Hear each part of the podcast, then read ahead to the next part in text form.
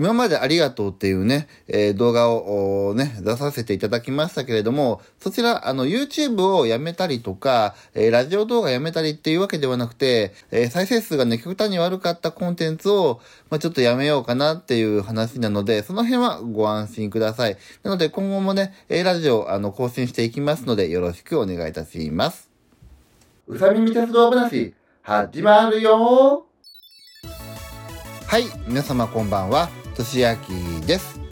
えー、今回はね、あの、四国新幹線の話をね、していこうかなと思います。で、あの、四国新幹線の話、なぜ今回しようかなと思ったかというと、えー、鉄坊主チャンネルさんね、え鉄道解説系のね、チャンネルさんありますけれども、そちらのサブチャンネルのひま坊主チャンネルさんの方で、えー、四国新幹線のね、話をされていたので、まあ、それに、えー、刺激を受けてじゃないですけれども、まあ、それを見てね、ちょっと私も、えー、四国新幹線の話しようかなと思って今回ね、えっ、と、動画にしてみました。今回は私の個人的な意見というか、私の個人的な利用を考えた時の、あの、どうかなっていう話をね、えー、しようかなと思います。はい。で、あの、もうぶっちゃけて言いますけれども、私の個人的な意見としては、えー、四国新幹線別にいらないかなっていう、はい、ことです。でね、あの、私の最寄り駅、ね、あの、宇野駅と小島駅なんですけれども、その小島駅の方ですね、そちらの方にね、えー、四国新幹線の駅ができる予定なんですけれども、まあ、私ね、あの、四国の方行くとき、特急乗るときって、大体短距離利用なんですよね。はい。えー、例えば、あの、歌図とか、まあ、歌図よりも、タドスとかね、あと、そうですね、えー、琴平とか、あの辺までの利用が多いんですよね。うん。で、そうなってくると、新幹線ができると、まあ、まず、まあ、打たずにしか新幹線の行きができそうにないっていうのがあって、まあ、それでちょっと不便だし、で、あと特急料金も今、あの、たどつまでだったら330円。で、琴平まででも530円で行けるんですけれども、それが絶対ね、値段上がりますので、まあ、そういう意味で不便になるっていうので、まあ、いらないかなとね。で、これって私個人的な意見って言いましたけれども、こういう人結構多いような気がするんですよね。で、なんでかっていうと、まずはね、あの、えっ、ー、と、瀬戸大橋があるので、これ、あの、岡山の人って、意外と、あの、四国に行くときに、えー、小島で、小島まで車で来て、小島で、あの、車を置いて、小島から電車っていう人も多いんですよね。で、そういう人の目的地って、大体が、まあ、高松とか、えー、この、あの、歌津丸亀、多度津、この辺ですね、善通寺とか、このあの、中山エリアっていうところですね、この辺の人が多いんじゃないかなと思うんですよね。で、それより先になってくると、まあもう瀬戸大橋渡って、もう車で直接行こうかなってなってくるんですけれども、まあ中山とか高松とかその辺りまでだったら、まあ電車の方が安いし、ということで、えー、乗り換えていく人が多いんじゃないかなということで、そこのね、辺りに行くときに、まあ四国新幹線ができちゃうと、まあ不便になるからっていうのもあるっていうのもありますし、この四国の特急って、え、意外と特急利用より快速的利用、要するに短距離的な利用が多いんですよね。で、これって、まあ、四国の特急の特徴の一つでもあるかなと思うんですけれども、普通列車はまあそこそこの列車本数とか、もう極端に、えっ、ー、と、普通列車の本数が少ないところもありますし、に比べて特急の本数多いんですよね。うん。なので、まあ、気軽に特急乗っちゃう。で、特急の停車駅もそこそこ多いので、なので、まあ、快速的な感じでも乗っちゃうっていうことで、特にもの、快速的利用が多いのが、あの、高徳線のね、特急渦潮号なんかはね、まさに快速的利用が多いんじゃないかな。下手したら半分以上が快速的利用なんじゃないかなって思うぐらいですね。で、えー、岡山から、えー、松山とかの間で言うと、私自身、あの、ちょっと見てないんですけれども、多分停車駅とか考えると、あの、特急潮風号も、えー、っと、東洋のエリアですかね、は、快速的利用が多いんじゃないかなと思います。川の湯とか、えー、伊予三島、えー、っと、新居浜とかね、あと、伊予西条とか、この辺りって、特急の停車駅が連続してるんですけれども、四国新幹線ができたとして、こんなに駅ができるかっていうと、もう絶対できないんですよね。なので、やっぱり快速的利用っていうのができにくくなる。はい。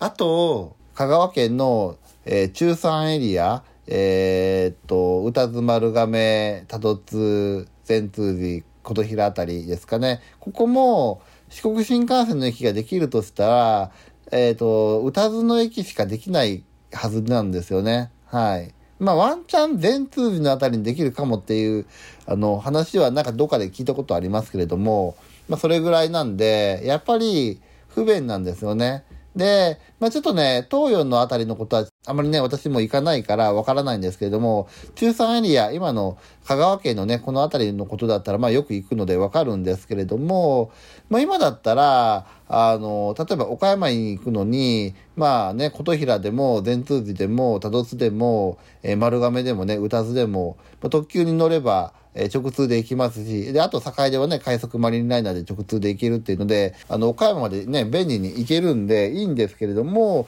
四国新幹線ができると、そもそも打たずにしか四国新幹線の駅ができないとすれば、まあ、あの、そうですね、在来線で、えー、宇多津まで行ってそこに乗り換えてになるので不便だし、で、特急料金も今、えー、例えば宇多津からとか、まあ、丸亀宇多津からだったら、岡山まで、えっと、特急料金が、えっと、560円だったかな。で、まあ、新幹線乗り継ぎだと半額になるし。で、えっと、多度津から先はちょっと高くなるんですけども、それでも1200円。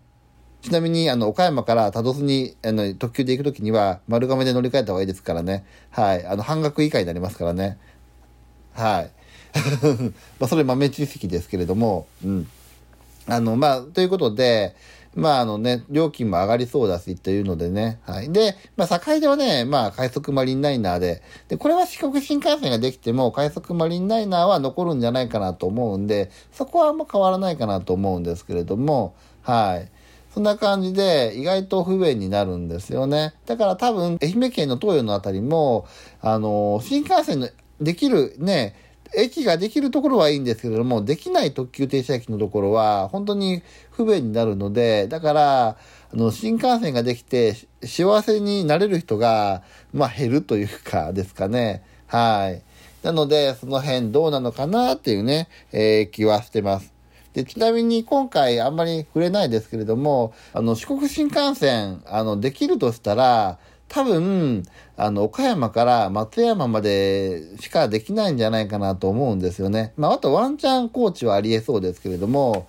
はい。で、あの、なんでコーチがまずできそうかっていうと、コーチって意外と、あの、川の江のあたり、四国中央市から、あの、直線で高知まで距離ね、短いんですよね、意外とね。山ね、トンネルでぶち抜けば、あまあ、意外とすぐなので、なので、費用対効果が高いので、まあ、ワンチャンできそうな感じがあるんですよね。で、あの、徳島の方は、まあ、四国新幹線無理かなと思います。できないかなってね。もう諦めてもらうというか、徳島県には泣いてもらうしかないかなとね。だって、あの、徳島って、大体の四国新幹線がね、岡山経由でね、できたとしたら、不便ですからね。うん、あの、徳島の人って大体まあ大阪方面とか、まあ東京方面でもいいですけれども、まあね、そこに行くのに、岡山経由だと遠回りになりすぎるんで、なので、まあね、そこまでして四国新幹線いらないかなと思うんで、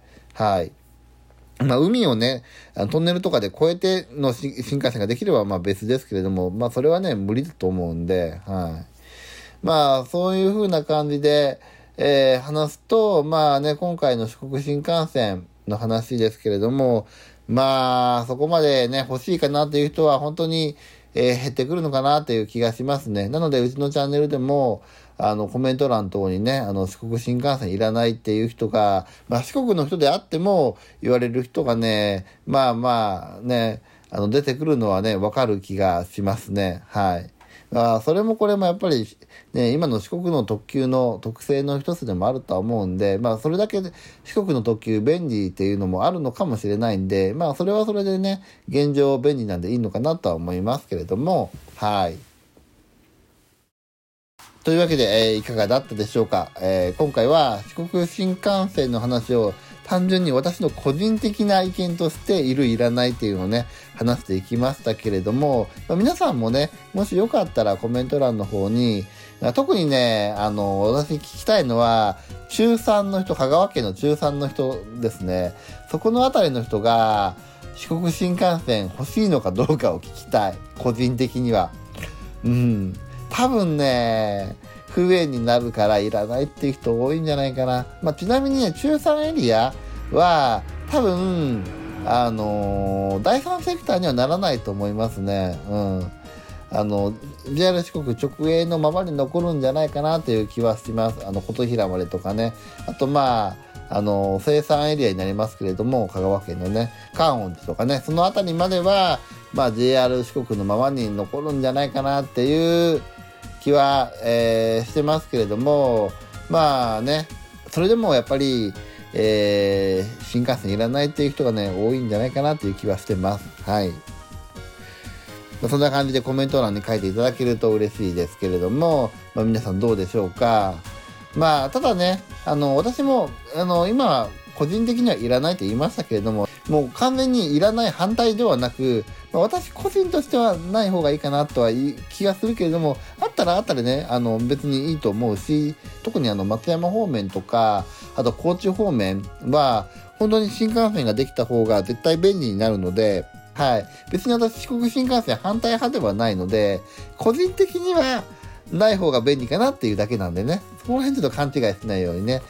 はい。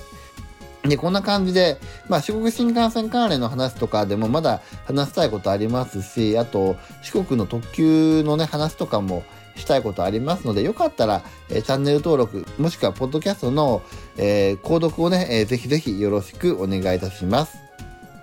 またあのコメント欄ね、先ほども言ったようにコメントをどんどん書いていただけると、えー、嬉しいんですけれども、ポッドキャストではね、コメント書けないので、もしよかったら YouTube のリンク貼っておりますので、YouTube の方に行っていただいて、でそちらの方でコメント書いていただけると嬉しいです。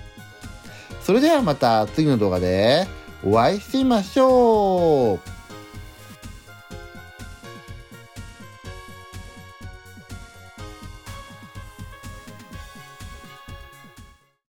みんな、動画を見たら、コメント、書こう。チャンネル登録、よろしくね。